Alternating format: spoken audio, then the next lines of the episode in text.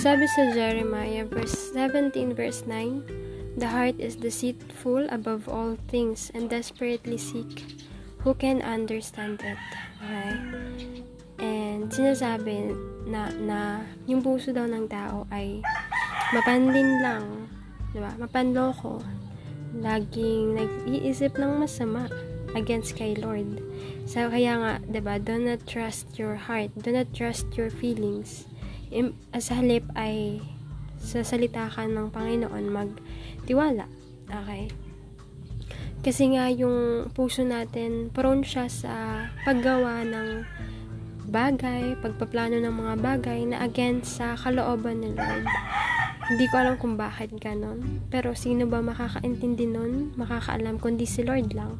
Kaya nga sabi niya na bibigyan niya tayo ng bagong puso.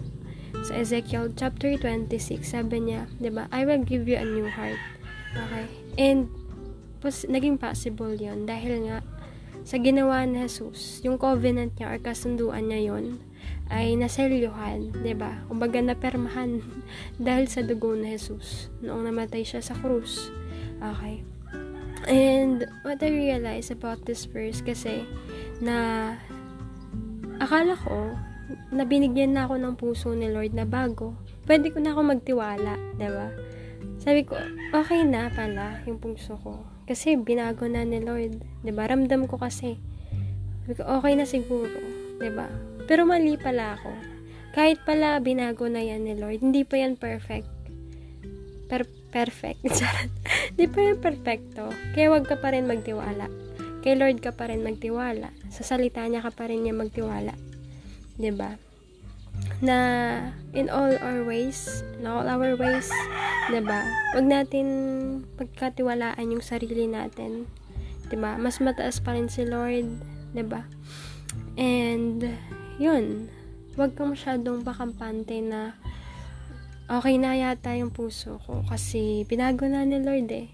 Siguro pwede na ako magplano ng sarili ko lang, no? Nawala si Lord. Hindi po ganun. Kailangan mo pa rin isik si Lord. Kailangan pa rin yung guidance niya. Okay? Kailangan mo siya hanggang mamatay ka. Charot. okay.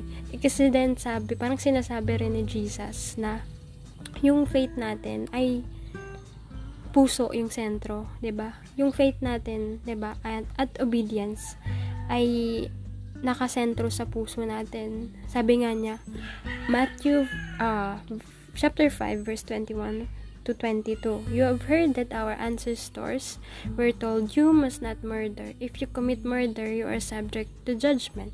But I say, if you are even angry with someone, you are subject to judgment. If you call someone an idiot, you are in danger of being brought before the court. And if you curse someone, you are in danger of the fires of hell. Okay? Parang sinasabi ni Lord na kapag ka nagkaroon ka lang ng galit towards someone, 'di ba? Paparusahan ka niya. Kasi parang kinukumpara niya yung pag yung murder dito sa galit, 'di ba? You must not murder. Parang ito yung ginamit niya para sabihin na kapag nagalit ka sa tao, may kaparusahan ka na. 'Di ba? Sabi, you are in danger of the fires of hell. Ibig sabihin, para kay Lord, kahit galit ka pa lang, matinding kasalanan na yun sa kanya kasi parang pinapatay mo na yung tao sa puso mo.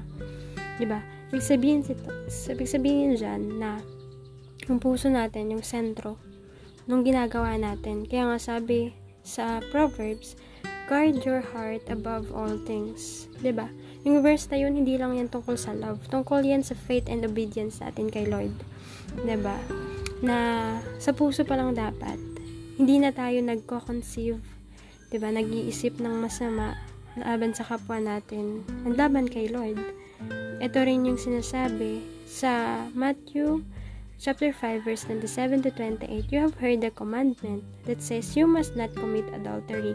But I say anyone who even looks at a woman with lust has already committed adultery with her in his heart. Diba? Parang iniisip pa palang kala. Parang nagkakaroon ka pa lang ng ano, parang pagtingin doon sa tao inawa sa mas malasmong pamamaraan para kay Lord okay nag-commit ka na ng adultery okay and parang the same din to sa panonood ng pornography ba na kapag ginawa mo yun sa harapan ni Lord, ba? Ginawa mo na rin yung adultery or sexual immorality. Kaya nga dapat nating bantayan yung mata natin at yung puso natin. Okay? And we must also guard our heart sa hypocrisy, no? Na kailangan yung puso natin ay tamang laging ipatama natin kay Lord, laging ipalinis. Kasi hindi natin yan itata maitatama at malilinis ng sarili, sarili lang natin. Kasi wala tayong kakayahan para gawin yun. ba? Diba? Kaya nga nandyan si Lord para lapitan natin siya. And lastly, 'di ba? I just want to say na um, bantayan mo yung puso mo sa mga bagay na maaring uh, pumalit sa lugar ni Lord dyan sa puso mo, maaring bagay, tao, ba diba? And, yun. ba diba? Um, may always have the heart to seek God and to be with God.